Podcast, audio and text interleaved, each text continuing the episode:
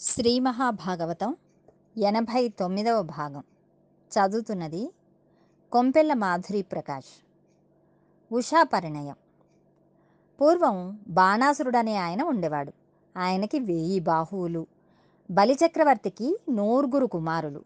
ఆ నూరుగురు కుమారులలో పెద్దవాడు బాణాసురుడు. అతను శోణపురమును పరిపాలన చేస్తున్నాడు. వేయి చేతులు ఉన్న బాణాసురుడు ఒక రోజున కైలాస పర్వతం మీదికి వెళ్ళాడు.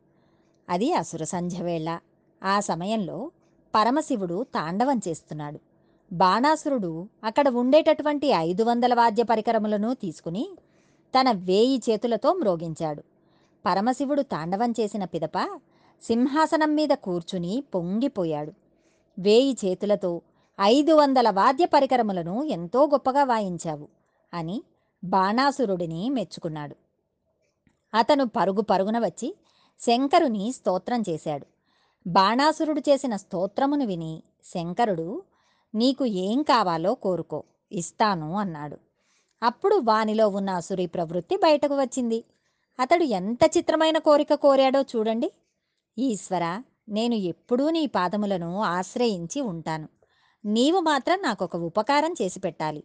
పార్వతీదేవితో కలిసిన వాడివై నేను కోటలోపల ఉంటే నీవు నా కోట బయట కాపలా కాస్తూ ఉండాలి. ఇది నా కోరిక. నీవు భక్తుల కోరికలు తీర్చడంలో వసుడవైపోయేవాడివి కదా. అందుకని నాకు ఈ కోరిక తీరుస్తావా? అని అడిగాడు. అప్పుడు శంకరుడు వానికేసి చిత్రంగా చూశాడు. కానీ ఈశ్వరుని కారుణ్యం చాలా గొప్పది. బాణాసురుని కోరిక తీర్చడానికి అంగీకరించాడు. పార్వతీదేవితో కలిసి త్రిశూలం పట్టుకుని కోట బయట అటూ ఇటూ తిరుగుతున్నాడు. శంకరునితో పాటు ఆయన అనుయాయులందరూ కూడా అక్కడికి వచ్చేశారు.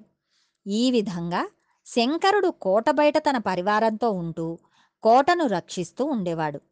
ఎప్పుడైతే పరమశివుడు బాణాసురుని కోటకు కాపుదలగా ఉన్నాడని తెలిసిందో ఇక బాణాసురుని వైపు కన్నెత్తి చూసినవాడు లేడు. ఒకరోజు కోట బయట కాపలా కాస్తున్న శంకరుని వద్దకు వచ్చి శంకరా ఆ రోజు నేను కోరిన కోరికను మన్నించి మీరు వచ్చి నా కోటకు కాపలా కాస్తున్నారు. ఎవరూ వచ్చి నాతో యుద్ధం చేయడం లేదు. కానీ నాకు యుద్ధం చేస్తుంటే ఎంతో సంతోషంగా ఉంటుంది.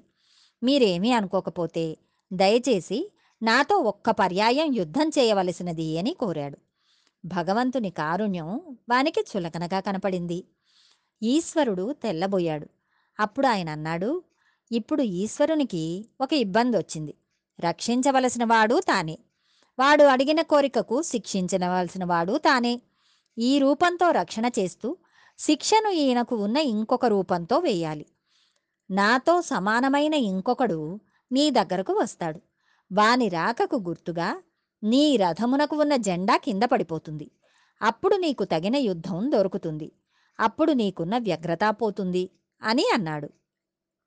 పరమేశ్వరుని మాటలు విని బాణాసురుడు చాలా సంతోషించాడు. ఆ రోజు గురించి ఎదురుచూస్తున్నాడు ఇప్పుడు శివుడు స్థితికారుడై కేశవుడిగా రావాలి. పురాణమును అర్థం చేసుకుంటే అలా ఉంటుంది. అర్థం చేసుకోకపోతే శివకేశవులు కొట్టుకున్నారని అనిపిస్తుంది. మన అజ్ఞానమును బాణాసురుని స్థాయికి తీసుకువస్తుంది. ఇప్పుడు ఈశ్వరుడు ఒక చమత్కారం చేశాడు. బాణాసురునికి మంచి యవనంలో ఉండి అతి సౌందర్యవతి అయిన కుమార్తె ఒకటి ఉన్నది. ఆమె పేరు ఉష. ఆమె ఒకరోజు రాత్రి నిద్రపోతోంది. పురుషుల గురించి ఆమెకు ఏమీ తెలియదు. నిద్రపోతున్న ఉష కలలోకి కృష్ణ భగవానుని మనమడైన అనిరుద్ధుడు వచ్చి ఆమెతో రమించాడు. ఆమెకు సుఖానుభూతి కొన్ని కొన్ని గుర్తుల చేత స్పష్టంగా తెలిసింది. ఆవిడ నిద్రలేచింది. కానీ ఆవిడ నిన్న రాత్రి కలలో ఏ పురుషుడిని చూసిందో ఆ పురుషుడి కోసమని ఆమె మనస్సు గతి తప్పి తిరగడం మొదలుపెట్టింది. అందువలన ప్రతిరోజు ఎలా ఉంటుందో అలా ఉండలేకపోయింది. చాలా దిగులు చెందింది. ఈమెకు చిత్రలేఖ అనబడే అనుంగు చెలికత్తే ఒకటి ఉన్నది. ఆవిడ వచ్చి నీవు ఎందుకలా ఉంటున్నావు? నీ ప్రవర్తనలో వచ్చిన మార్పు వలన నేనొక విషయమును గమనించాను. నీవు ఎవరో ఒక పురుషుని వలపులో పడ్డావని నేను అనుకుంటున్నాను. నేను నీ చెలికత్తెను ప్రాణ స్నేహితురాలను కాబట్టి అసలు జరిగిన విషయం ఏమిటో నాకు చెప్పవలసినది అని అడిగింది. అప్పుడు ఉష తన స్వప్న వృత్తాంతం చెప్పింది. అప్పుడు చిత్రలేఖ సఖీ నీవేమీ బెంగ పెట్టుకోవద్దు. నీకు కలలో కనిపించినవాడు ఎలా ఉంటాడో నీవు చెప్పావు. నేను ఎందరో రాజాధిరాజులను చూశాను. వాళ్ళ చిత్రపటములను గీస్తాను.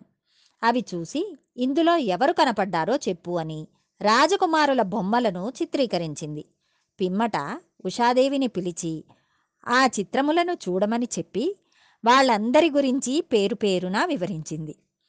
అనిరుద్ధుని చిత్రమును ఆమె గుర్తించింది.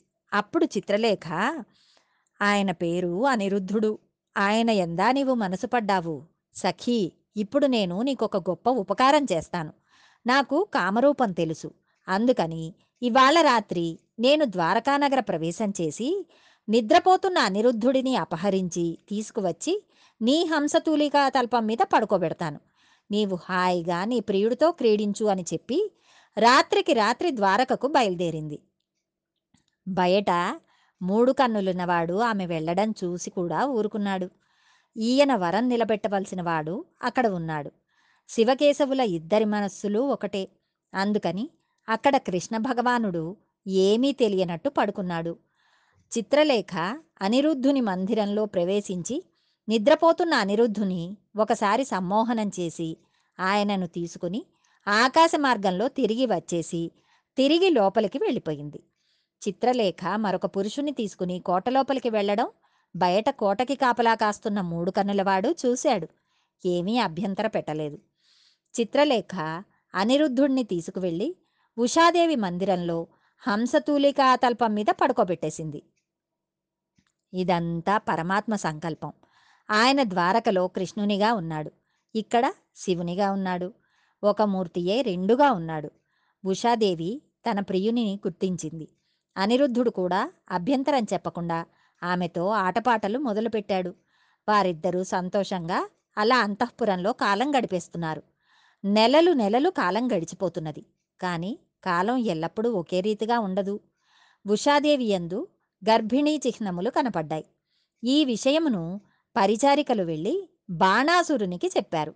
బాణాసురునికి ఎక్కడ్లేని ఆగ్రహం వచ్చి ఎవరు ఈ తుంటరి పని చేసినవాడు అని ఉషాదేవి అంతఃపురమునకు వచ్చి కూతురిని అడిగాడు.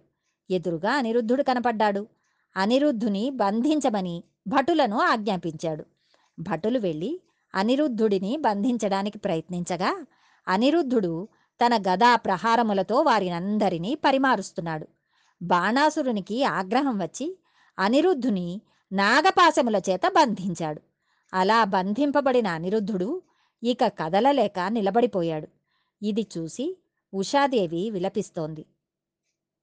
ఇదే సమయంలో అక్కడికి భటులు వచ్చి ప్రభు మీ రథం మీద ఉన్న జెండా విరిగి కింద పడిపోయింది అని చెప్పారు.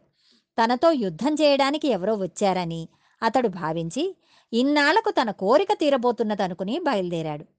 అసురీ వృత్తి ఎటువంటిదో చూడండి. వానికి కూతురి గొడవ అక్కర్లేదు. యుద్ధం కావాలి. ఈలోగా అక్కడ నారదుడు ద్వారకలో దిగాడు. ఏమీ ఎరగని వాడిలా అనిరుద్ధుని కోసం వెతుకుతున్నట్లు నటిస్తున్నాడు కృష్ణుడు. నారదుడు అనిరుద్ధుడిని బాణాసురుడు నాగపాశములతో బంధించాడు. నీవు వెంటనే బయలుదేరవలసినది అని చెప్పాడు. వెంటనే బలరాముడు కృష్ణుడు సాత్యకి ప్రద్యుమ్నుడు అందరూ కొన్ని కోట్ల సైన్యంతో నదులు పొంగి ప్రవహిస్తున్నాయా అన్నట్లు బయలుదేరి షోణాపురం మీదికి యుద్ధమునకు వెళ్ళారు.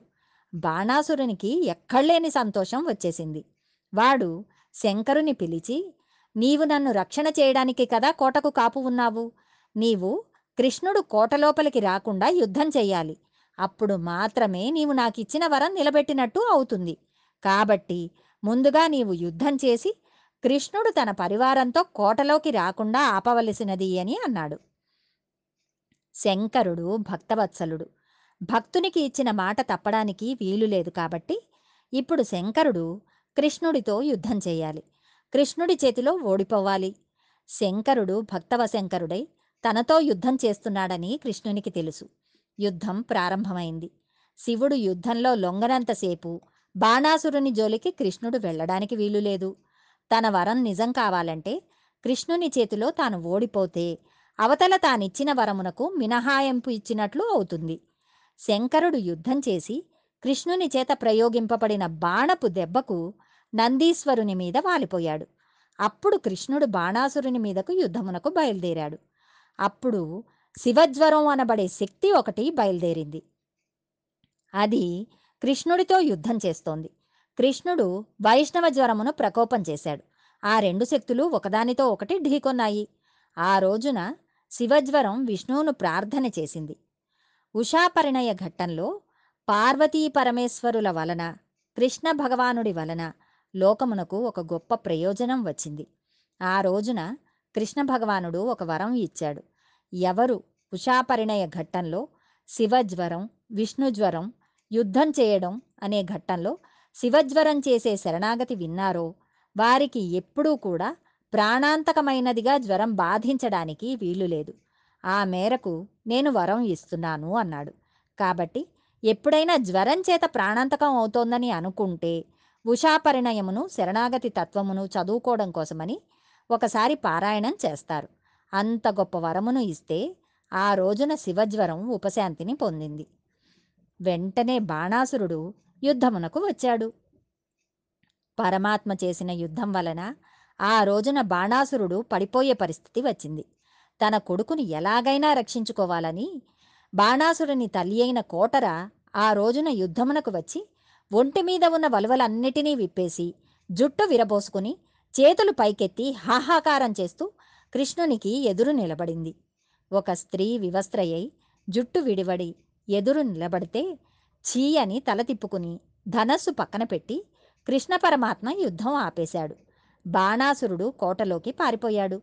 మరునాడు మరల యుద్ధం ప్రారంభమైంది. అప్పుడు శంకరుడు కృష్ణుణ్ణి ప్రార్థన చేశాడు.